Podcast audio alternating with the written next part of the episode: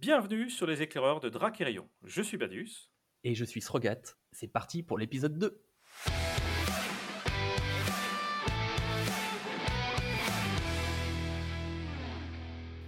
Avant de commencer, il me semble que Madus, tu voulais partager avec nous quelque chose. De quoi s'agit-il cette fois-ci? Je voulais vous faire part d'une petite réflexion qui m'était venue voilà quelques semaines. Je m'étais dit que depuis la mise à disposition des starters de Dracérion, depuis que je joue à Dracérion, je joue avec le même deck. Enfin, avec les mêmes decks. On est tous dans la même situation, euh, mis à part peut-être quelques tests qu'on a fait avec des spoils qui ont été révélés pendant la campagne, mais sinon, on est d'accord qu'on joue tous avec les mêmes cartes. Les starters, ils sont figés sur TTS. Euh, on n'est pas du tout sur du build. Ça, c'est une situation qu'on subit parce qu'on n'a pas les cartes. Si on avait les cartes, on serait tous en train de builder et c'est normal pour un JCC. C'est d'ailleurs, je pense, une partie euh, importante du plaisir de jeu. Et donc ma réflexion était la suivante. Je pense que j'ai appris à mieux jouer grâce à cette euh, période. En m'empêchant de changer les cartes, eh bien, quelque part, les, concepteurs, sans le vouloir, hein, ce n'était pas leur euh, but, euh, ils m'ont incité à essayer de vraiment bien prendre en main les starters, de trouver des synergies. Il y en a peut-être, mais il n'y en a pas non plus des kilos. Donc, essayer de jouer les bonnes cartes au bon moment et de faire peut-être plus attention que ce que j'aurais fait au jeu de l'adversaire. Et ça, c'est vraiment, encore une fois, je me répète, je dois au fait qu'il n'y avait pas de possibilité de build, parce que je me connais. Je sais que si les cartes étaient sorties, s'il y avait une extension qui était là, euh, dès que j'aurais eu, je ne sais pas, moi, deux, trois, quatre défaites à la suite, qu'est-ce que j'aurais fait? J'aurais changé des cartes. Je me serais dit, ah non, c'est le deck qui marche pas, je vais changer une, deux, trois, quatre cartes. C'est comme ça que je faisais sur les autres jeux, de toute façon. Hein. Euh, dès que je préparais euh, un petit tournoi, ou même un gros, je faisais une première itération de deck, je faisais quelques tests, mais pas assez pour que ce soit statistiquement, euh, on va dire, intéressant. Mais mon temps de jeu étant ce qu'il est, je faisais comme je pouvais. En tout cas, j'avais vite ce réflexe de dire, allez, je fais du build. Là où finalement, le problème venait peut-être du joueur, soit parce que je jouais mal mon deck, soit parce que je ne savais pas jouer contre les decks adverses, là aussi euh, dû à un temps de jeu limité. Donc voilà, cette réflexion euh, qui peut sembler évidente à certains, moi, encore une fois, pour me répéter, je trouve que cette période-là, elle a été propice à apprendre à mieux jouer. Et c'était quand même assez intéressant de ne pas pouvoir bider. Donc je pense que la prochaine fois que j'aurai euh, à me préparer pour un événement, j'essaierai peut-être de passer par des phases un peu différentes et de pas tout de suite me dire le deck marche pas, je vais changer une carte. Il faudra peut-être que j'essaie d'apprendre euh, à jouer avec et d'apprendre à jouer contre. Ça va être, je pense, ma bonne résolution pour euh, les premiers mois qui suivront la sortie du jeu. Merci Madus. Tu nous diras si tu as réussi à conserver ce nouvel état d'esprit. Hein. J'enchaîne tout de suite avec l'actu de projet numéro 24 du dimanche 13 août. Alors que le premier épisode nous parlait de Godric, cette fois-ci, c'est Guy Lestel qui est à l'honneur avec le personnage de Gladys. On apprend que suite à l'invasion de Lokmar, Guy Lestel a fermé les portes de sa cité et s'est transformé en forteresse volante, prêt à envoyer des sorts directement depuis le ciel sur champ de bataille. Ils nous ont fait ce que j'appellerais une Dalaran, petite référence à la cité mage de WoW, qui se retrouve exactement dans la même situation. Mais c'est bien beau de s'envoler, mais une guerre se mène principalement et également grâce à des affrontements au sol. Et pour leur permettre de descendre, quoi de plus naturel pour des mages que d'utiliser des dragons? Nous les avons espérés et c'est un plaisir enfin d'avoir la confirmation de leur arrivée dans le jeu. Et ces dragons sont dirigés par une caste spécifique chez Gilestel, qu'on appelle les chevaucheurs d'écailles. Ils dominent leurs dragons grâce à un médaillon de pouvoir. Je dis leur dragon car on ne sait pas encore si chaque mage a son propre dragon ou s'ils vont juste se servir en fonction de leurs besoins, comme dans une espèce d'écurie à chevaux, là. On verra bien. Je m'attarde quelques secondes justement sur ces médaillons qui me semblent être très importants dans l'histoire du jeu. Nous savons déjà qu'ils permettent aux mages de contrôler leur golem, et la plupart des mages semblent en posséder un, soit sur leur torse, comme la diade d'énergie ou le mage condamné, soit comme Gladys, en train de jouer avec du bout des doigts. Nous avons également une image de ce médaillon sur la manœuvre Médaillon de la Discorde, sur le starter de Guy Lestel. Est-ce que ces médaillons permettent d'y insuffler de la magie pour ensuite soumettre les dragons à leur volonté? Ou est-ce qu'il s'agit juste d'un catalyseur pour créer un lien magique et émotionnel entre le mage et le dragon? On va voir ça dans la suite de l'histoire, mais il y a largement de quoi faire. Dans tous les cas, nous apprenons que les pierres magiques qui composent ces médaillons ont été découvertes par les nains, transcendées par les elfes et abusées par les humains. Il serait donc un important dispositif magique qui a créé alliance et discorde auprès des différents peuples de Dracarie. Et c'est aussi à cause de leur rareté que les mages sont obligés de redescendre de leur forteresse volante pour les chercher et les ramener, parce qu'ils semblent être quand même une très très grande source de leur pouvoir. Parlons maintenant de Gladys. Madus, est-ce que tu peux nous faire un petit récapitulatif des caractéristiques de la carte en elle-même et de ses capacités? Bien sûr. Alors Gladys, elle est porteuse d'espoir. C'est une carte nommée, bien entendu. Elle coûte 5 et elle a 4 d'attaque, 3 de riposte, 7 points de vie. Alors je me suis amusé à faire un petit ratio quand on fait la somme des statistiques, donc 4 plus 3 plus 7, 14, qu'on divise par 5, ça nous donne 2,8. Donc c'est un ratio euh, qui permet un petit peu d'estimer dans quelle mesure est-ce que la, carte se positionne par rapport à une autre. Euh, je suis très bien conscient des limites de ce genre de choses, hein. ça ne permet pas de faire un classement officiel des cartes, mais ça donne une idée notamment en termes de comparaison. Et en termes de comparaison, justement, quand on regarde l'ensemble des cartes Gigestel dont on a connaissance jusqu'à présent, donc celle du starter, on a une moyenne de 3,47. Donc Gladys, là-dessus, 2,8, bah, elle est quand même en dessous des 3,47. Euh, J'ajouterais aussi que le, jeu en lui-même, de l'ensemble des 5 starters dont on a connaissance, on a une moyenne de 3,3. Donc là encore, Gladys, elle se situe un petit peu en bas de, cette moyenne. Bon, cela dit, le ratio c'est une chose, mais il y a aussi bien entendu le texte.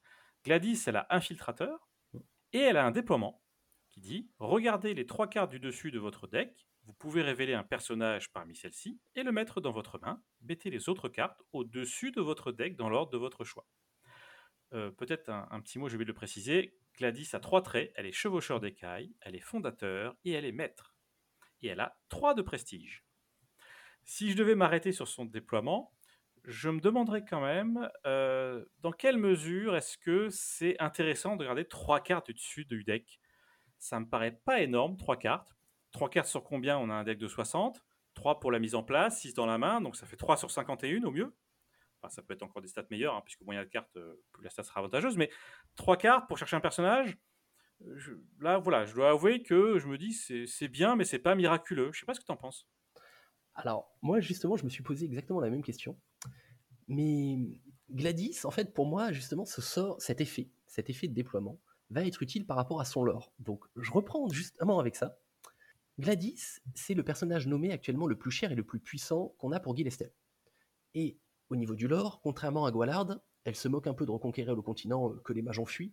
Elle, son objectif, c'est de retrouver sa petite sœur disparue lors de l'invasion de Lokmar. Donc, qui est cette sœur? Est-ce qu'elle a survécu? Est-ce qu'elle s'est ralliée à Lokmar? Tout ça. Mais surtout, Gladys, on apprend qu'elle chevauche un dragon. Et donc, son objectif, ça va être de retourner régulièrement au, sol pour chercher sa sœur. Et est-ce que ce déploiement n'aurait pas un futur lien avec un dragon qu'elle pourrait aller chercher, qui est donc son dragon, et qui aurait un effet particulier s'il est ramené dans la main via la capacité de Gladys ou autre? C'est vrai qu'en plus, même si on ne trouve pas de personnage, quand on met les autres cartes au-dessus du deck, on peut quand même activer les effets qui nécessitent de connaître la carte du dessus du deck. Donc quelque part, euh, c'est jamais raté. Et enfin, pour faire le lien avec le dernier épisode et mes théories fumeuses, cette jeune sœur qu'elle recherche ne serait-elle pas Mira, qui s'est réfugiée chez Carthège Après tout, c'est également une mage, une nécromancienne, mais bon, une mage quand même, donc euh, de la magie, un médaillon, peut-être un peu des trucs sympathiques. Et du coup, si on pousse le truc, est-ce que Godric ne serait pas le père de Mira et de Gladys, ce qui nous fait un gros méli-mélo avec euh, tous ces personnages nommés?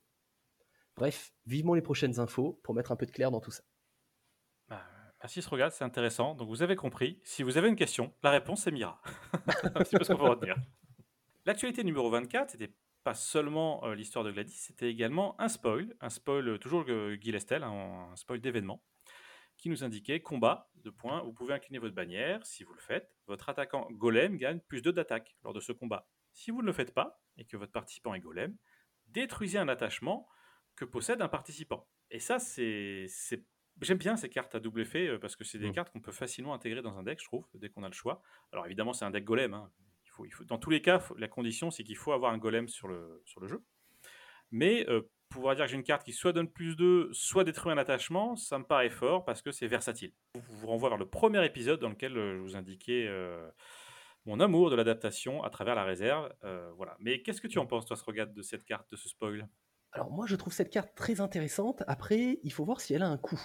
Parce qu'actuellement, admettons qu'elle ne coûte rien, en effet, d'avoir deux effets, ça peut être très pertinent.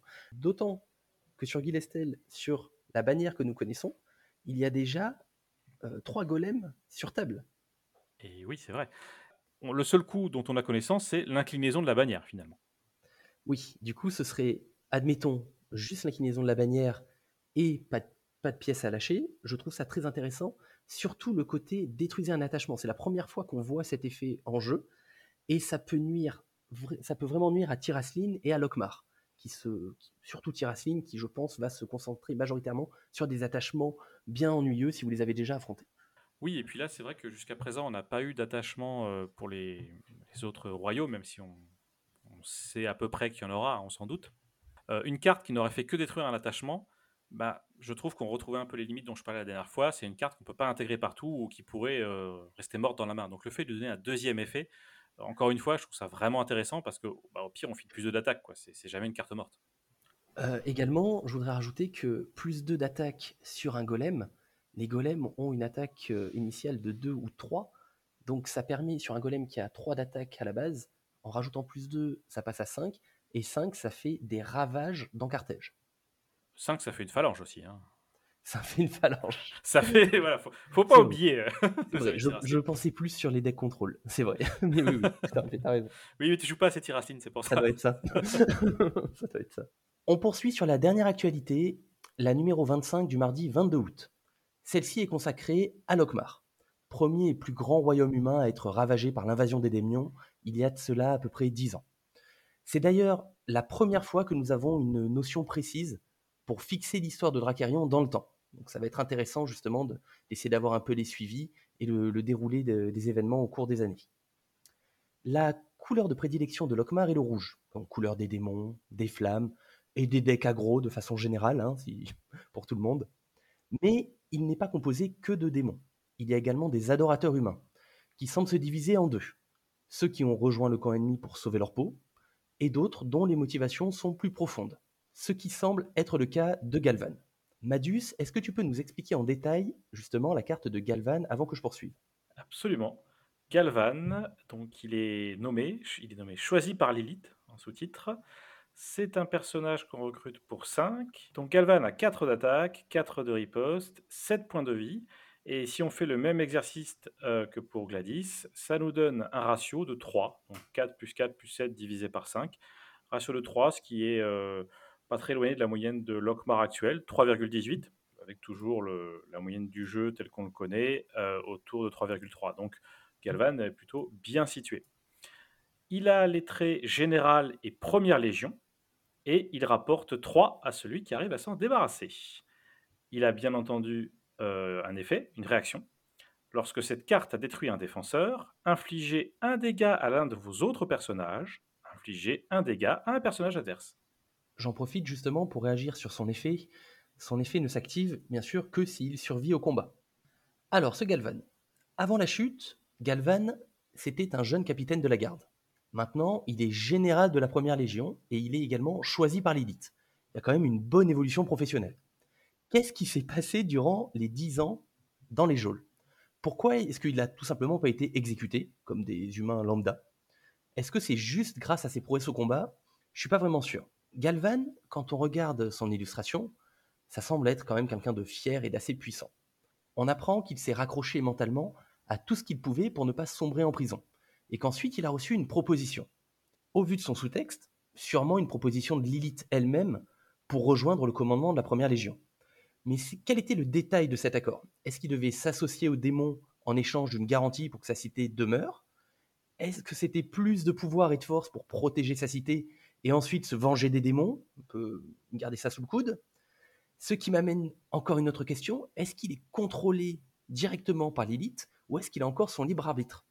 Nous n'en savons pas plus pour le moment, mais pour moi une chose est sûre, un mec avec des cheveux aussi propres et soyeux dans un monde en guerre, il n'est pas humain. Alors là, je te rejoins tout à fait. Euh, juste sur le lore, je réagis sur un point que j'ai compris grâce à la news. C'est que Lokmar, finalement, il doit son nom à la cité ou au royaume humain qui est tombé. C'est marrant que les démons n'aient pas un nom à eux. Ça être le royaume de l'élite, par exemple. Et finalement, c'est le royaume de Lokmar. Donc je me demandais, euh, est-ce qu'il y a une raison à ça? Pourquoi est-ce qu'ils n'ont pas pris un nom de démon? Est-ce qu'ils n'avaient pas un nom de royaume auparavant? Euh, Voilà, petite réflexion comme ça. C'est vrai qu'actuellement, les seules informations qu'on a sur les démons, c'est le- leur légion. Première légion, neuvième légion, etc. Est-ce qu'ils ont une race particulière? Est-ce qu'ils ont un nom spécifique? On ne sait pas. Ça va être intéressant aussi d'apprendre ça au fil de l'eau. Dans le numéro 25, on avait le lore que tu nous as bien expliqué, donc l'univers qui se développe, mais on avait quand même aussi un petit mot sur les templates des cartes hein, qui vont évoluer. Mhm. C'est quelque chose qui avait été annoncé sur le Discord, mais là on a des visuels, des, euh, des premiers éléments, c'est des visuels de recherche, hein, c'est évidemment pas définitif, mais ça donne l'indication vers où on va aller. Et personnellement, je trouve ça beaucoup plus classe, beaucoup plus pro, donc euh, j'ai hâte de voir la version finale. Ah, surtout en foil. Et l'actualité se terminait par un spoil, comme à chaque fois, avec les Mountain Pass Defenders, donc les défenseurs du col. Euh, une belle illustration de Pablo Heredia, avec des nains qui, moi, me font penser à des Écossais, donc c'est plutôt sympa. C'est assez différent de ce qu'on a vu jusqu'à présent, d'ailleurs. Alors, ces personnages, qu'est-ce qu'ils nous disent? Arbalétrier, clan, nain. Tant que cette carte est sur votre ligne de mêlée, elle gagne plus 2 de vie. Tant que cette carte est sur votre ligne de soutien, elle gagne plus 2 en tir. Et donc là, évidemment, on va pouvoir s'amuser à les changer de ligne. Alors, je ne l'ai pas précisé, on est sur des nains, on est sur Wasteland. Hein. On est évidemment dans le royaume nain slash quoi, bien sûr. Et, euh, c'est la première carte qui me semble vraiment... Euh, avec laquelle j'ai envie de faire quelque chose euh, autour du changement de ligne, en ce qui me concerne. Oui, c'est quelque chose que je trouve original, du coup, d'avoir une carte qui a des effets différents en fonction de la ligne où elle se trouve. En plus, alliée avec des elfes, ça veut dire qu'on va pouvoir les placer en arrière, faire leur tir, et ensuite les ramener devant, éventuellement, pour aller encaisser un peu des dégâts ou tanker, parce que dans l'autre sens, sinon ils risquent de mourir très vite. Euh, de mon côté, sur l'illustration, c'est la première fois que j'entends parler de Pablo Heredia. Je connais pas du tout, je ne sais pas ce qu'il a fait d'autre. Je sais pas, toi, euh, Badus, est-ce que tu as vu d'autres cartes de lui? Alors, j'ai pas d'autres cartes en tête, non, j'ai vu. Il me semble qu'il a été crédité au générique, si on peut dire, mais j'ai pas en tête euh, d'autres illustrations qu'il aurait faites. Si c'est le cas, je ne m'en souviens pas. On essaiera d'y faire un petit peu attention pour voir le style euh, qu'il a choisi d'adopter. Allez, c'est parti, on lance l'interview.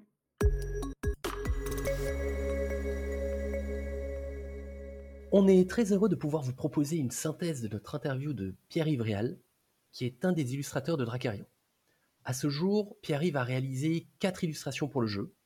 Alors elles ne sont pas présentes dans les starters, mais elles font partie du corset. Alors si on vous propose cette interview, c'est tout simplement parce que Pierre-Yves a été le plus réactif dans cette période estivale. C'était celui qui nous a répondu le plus rapidement. Euh, donc on s'est dit bah, que c'était assez logique de le sortir en premier. Comme notre échange a duré presque une heure, on a pas mal parlé, euh, ça a donné l'occasion de voilà d'alimenter une discussion à bâton rompu. On a dû faire une sélection des sujets qui nous semblaient intéressants euh, bah, pour vous auditeurs, d'où ce format de restitution un petit peu particulier. Allez, c'est parti. Pierre-Yves se définit comme un illustrateur et un concept artiste, mais il est également formateur à l'école d'art Bellecour à Lyon. Ça fait maintenant à peu près 5 ans qu'il travaille dans ce domaine, même si sa passion remonte à bien plus loin, et notamment quand on lui demande à quel moment il a eu le déclic j'ai toujours voulu être illustrateur. Enfin, je suis tombé, je sais plus à quel âge, sur, bah, sur des cartes Magic, quand j'étais, ado, enfin, à partir de la sixième même, donc un peu avant. Ça me plaisait bien et tout ça, puis je dessinais des bon, ça fait cliché, mais quand on est enfant, on dessine. Puis les illustrateurs, souvent, on entend qu'ils ont continué à dessiner. Donc j'ai toujours dessiné, continué, ce qui m'a inspiré, c'est tout toutes ces cartes-là, mais plein, d'autres choses après que j'ai découvert. Puis notamment un artiste qui m'a beaucoup marqué, et aussi parce que il était francophone. Je me suis dit ah ouais, on peut être ça paraît bête hein, quand on est plus jeune, on s'aperçoit pas, mais ah oui, on peut être français et bosser pour des gros trucs, genre Magic ou des gros jeux vidéo auxquels, auxquels je jouais moi quand j'étais petit, qui s'appelle Alexis Briclot. On a un peu parlé de cet artiste par la suite. Il a travaillé sur Magic, Marvel. Euh, je vous mets le lien dans le compte Instagram dans les commentaires. Je vous avoue que je ne connaissais pas, donc euh, voilà, vous pourrez regarder un petit peu ce qu'il a fait. Nous étions curieux d'en apprendre plus sur le métier d'illustrateur en général et pour Dracarion en particulier. Est-ce que c'est un métier plutôt solitaire ou est-ce qu'il peut y avoir un véritable esprit d'équipe avec tous les autres membres? Je pense que ça dépend aussi du ton que donnent, disons, les, responsables ou l'éditeur, etc. mais par exemple, là, c'est vrai que souvent, on a une petite communauté, puis on se retrouve sur Discord c'est pas mal, ça permet l'échange. Souvent, on, échange, on donne des retours. tout le monde est ouvert à, une potentielle demande. Tiens, qu'est-ce que tu, qu'est-ce que tu penses de ça Ou alors comment tu as pu faire ça ou... Et puis, c'est super intéressant aussi de, de connaître l'artiste aussi, même si on se connaît pas vraiment personnellement, mais on voit un petit peu à travers les créations, à travers l'historique aussi des conversations. Enfin, ça, c'est mon ressenti personnel. Hein et c'est intéressant aussi d'échanger comme ça, à la fois graphiquement, j'ai envie de dire, et, et, un peu plus personnellement, pour avoir aussi même une cohérence dans le, dans le projet, une globalité, une cohérence graphique. Pierre-Yves a ajouté ensuite que les illustrations étaient postées dans ce Discord et pouvaient alimenter des échanges. Même si de son propre aveu, il avait un petit peu son ours solitaire, il n'a pas forcément participé à tous ces échanges, mais il en prenait connaissance. Il faut dire que c'était aussi le petit nouveau, hein. fraîchement arrivé, d'où probablement une certaine retenue. Ce qui nous a amené à demander le temps de travail nécessaire pour avoir des visuels aussi précis et aussi détaillés. Et bien que cela puisse varier en fonction de l'inspiration et de l'humeur du moment, ça prend environ entre 10 et 20 heures par illustration. Autre question, de quelle info dispose-t-il lorsqu'il se lance dans une nouvelle illustration? Euh, Non, j'ai pas beaucoup d'infos, j'ai un speech euh, qui donne le ton. En fait, on, nous envoie bah, un, speech, justement, un petit résumé avec quelques images pour situer un petit peu l'inspiration. C'est des idées des créateurs et parfois euh, tirées d'autres artistes qui ont bossé sur le projet. quand, par exemple, je devais reprendre, à un moment, je devais faire un golem pour Dracarion, justement. et on m'a donné des visuels de golem qui avaient déjà été faits pour Dracarion, de d'Aliza. Donc c'était super intéressant parce que ça donne le ton. je trouve ça aussi, même quand il y a déjà un visuel, on peut rester dans la création. Je trouve ça super intéressant de, de partir de quelque chose qui est déjà établi et d'en faire un petit peu son, son petit beurre à soi. Et pour d'autres choses qui ont été complètement, où ils m'ont laissé la liberté de, de, créer, disons, la base, par exemple, pour, pour un de mes nains, Tunnel Surveyor, il me semble. Celui-ci, en fait, ils m'ont dit que bah, je posais le décor sur ces, sur ces personnages-là, en tout cas si j'ai bien compris. Donc en fait, j'avais juste quelques visuels de nains assez génériques, mais ça permettait de situer un petit peu l'idée, hein, un peu dans le Seigneur des Anneaux style. donc c'était super, hein, j'adore faire ça, donc j'étais ravi. Et j'avais cette liberté-là, et c'était une autre approche. c'était, c'est très intéressant, moi j'adore quand on me laisse un petit peu de liberté comme ça. Donc je retiens qu'il y a à la fois un cadre qui peut être donné pour conserver une cohérence, et là encore une fois, Dalissa semble la garantir, c'est peut-être un grand mot, hein, euh, bon, en tout cas elle permet de, conserver cette cohérence de, par le nombre de cartes qu'elle a réalisées, mais il y a quand même une grande liberté euh, donnée dans d'autres situations. Nous en avons également profité pour lui demander s'il connaissait le lore du personnage et ses effets avant de démarrer une illustration. Quand j'ai les commandes à faire pour Dracurion, voilà, on a, on a le nom de la carte, on a la, la faction, le royaume, le type. Hein, moi, j'ai que des personnages à faire. C'était super. Hein. J'aime bien mettre en scène les personnages en illustration. Hein. ce que je disais au début, c'est pas comme le concept art où on, a, on doit raconter quelque chose d'assez rapide avec un seul personnage et en plus ça va pas être trop poussé, sauf pour certaines demandes précises. Là, on a, on a un personnage à faire, mais on a tout le décor avec qui, qui, rentre en cohérence avec, avec ce personnage qui va raconter une histoire en symbiose. J'ai envie de dire, je trouve ça super. moi, j'adore ça en, illustration. Ça paraît peut-être évident, hein, mais j'aime bien le, le, mettre en avant. Après, après, voilà, on a une description et ensuite on a quelques exemples visuels. La question précédente en amène évidemment une autre.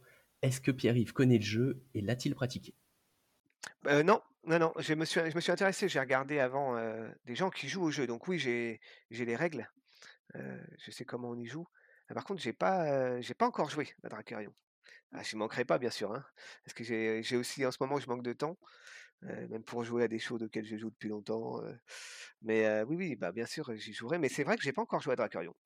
Bon, alors il a quand même ajouté que s'il y avait un événement proche de chez lui, dans la région lyonnaise, on pourrait espérer l'y voir. Donc, à nos amis lyonnais, on compte sur vous pour organiser quelque chose dès que possible, afin de pouvoir serrer la pince à Pierre-Yves.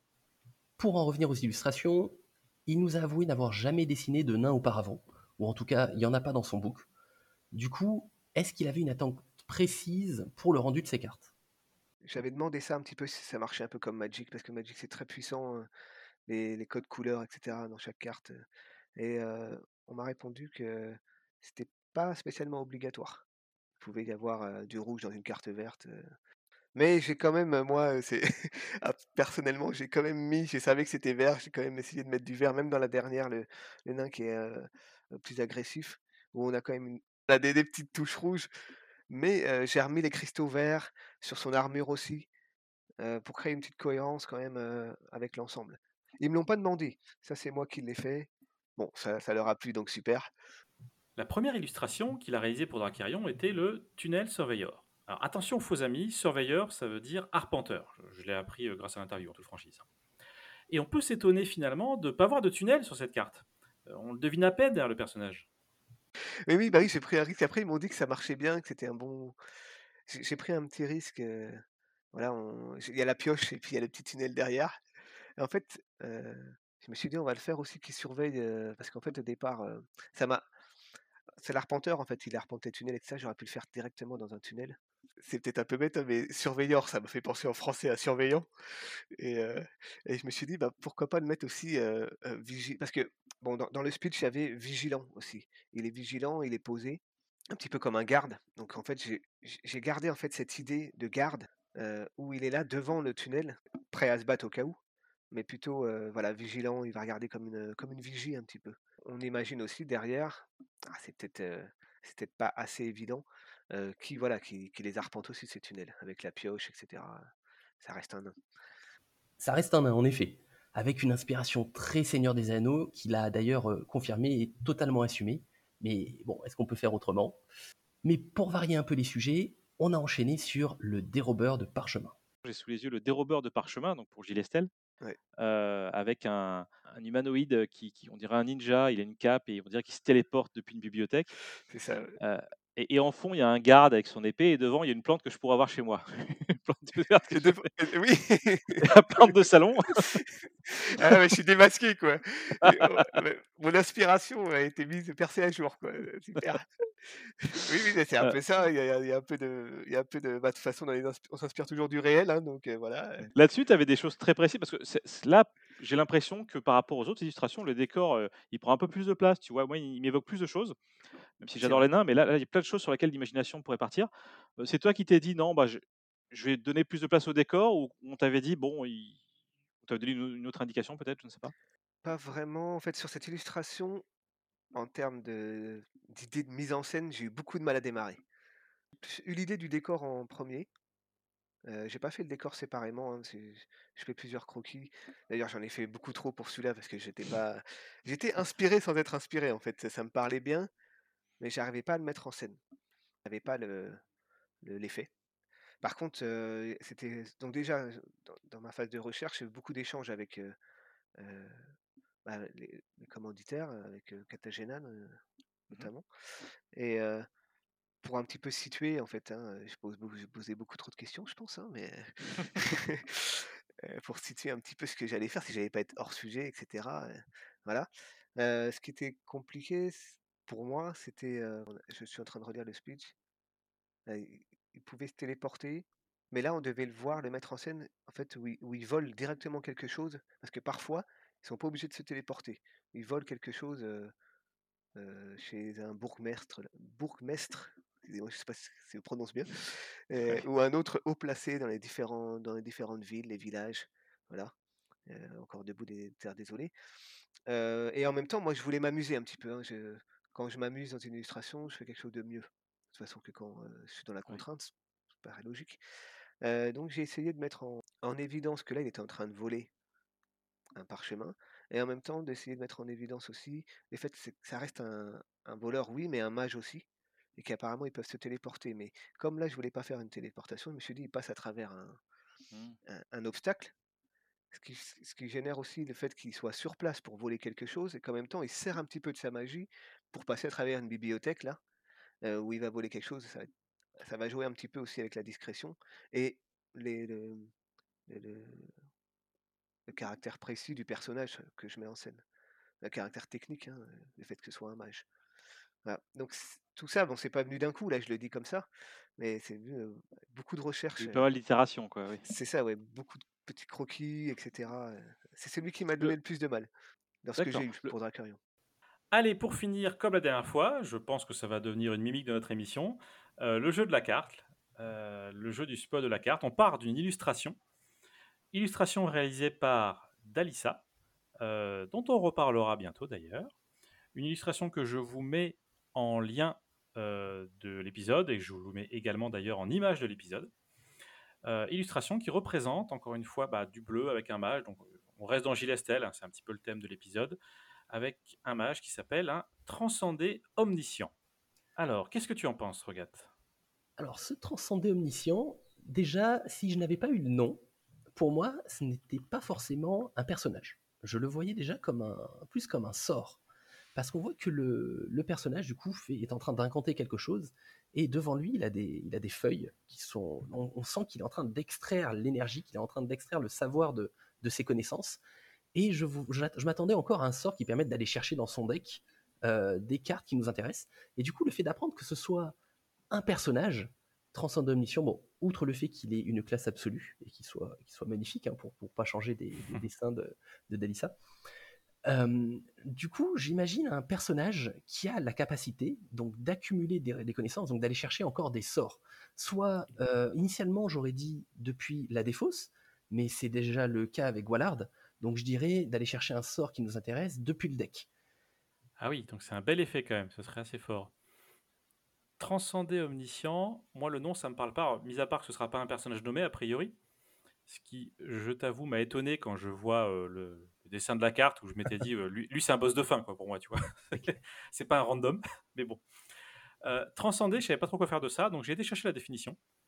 Euh, dépasser en étant supérieur ou d'un autre ordre, se situer au-delà d'eux. Bon, alors c'est un mec qui se situe au-delà d'eux et qui est omniscient, qui sait tout.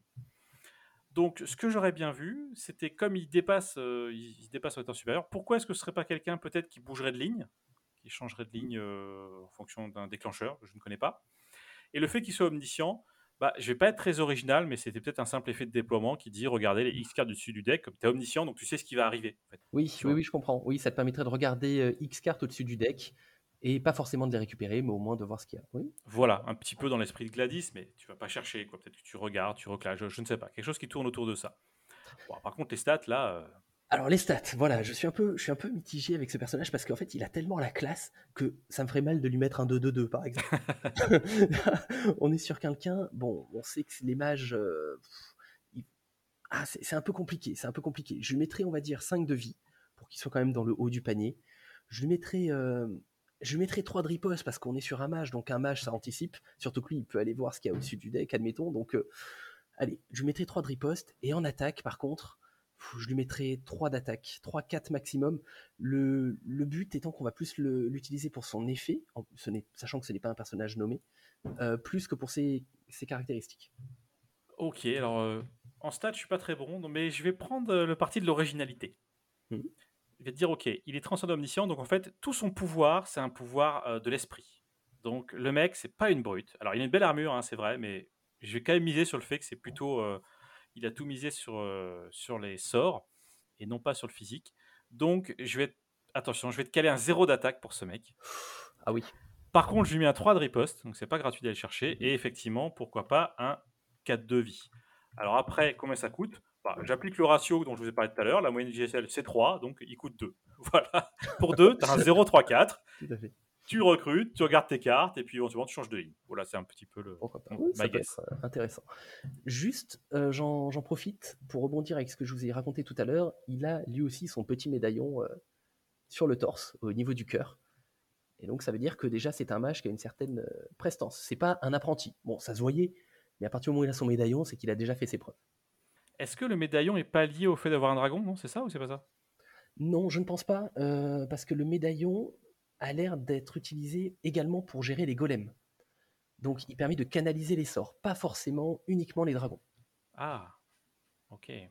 Bon, à vérifier, ça marche. C'est vrai que celui de Gualadre, j'ai l'illustration sous les yeux, on ne le voit pas, le médaillon sur l'illustration. Alors après, il a trois quarts verdou, donc il peut en avoir Oui. un sans qu'on le voit. hein. Voilà, on ne distingue pas, tout à fait. Mais peut-être qu'il est sur son bâton, si. Tout à fait. Donc ce serait, euh, ce serait Gandalf en fait. Gualard le bleu. C'est tout pour aujourd'hui. Merci de nous avoir suivis sur les éclaireurs de Dracarion.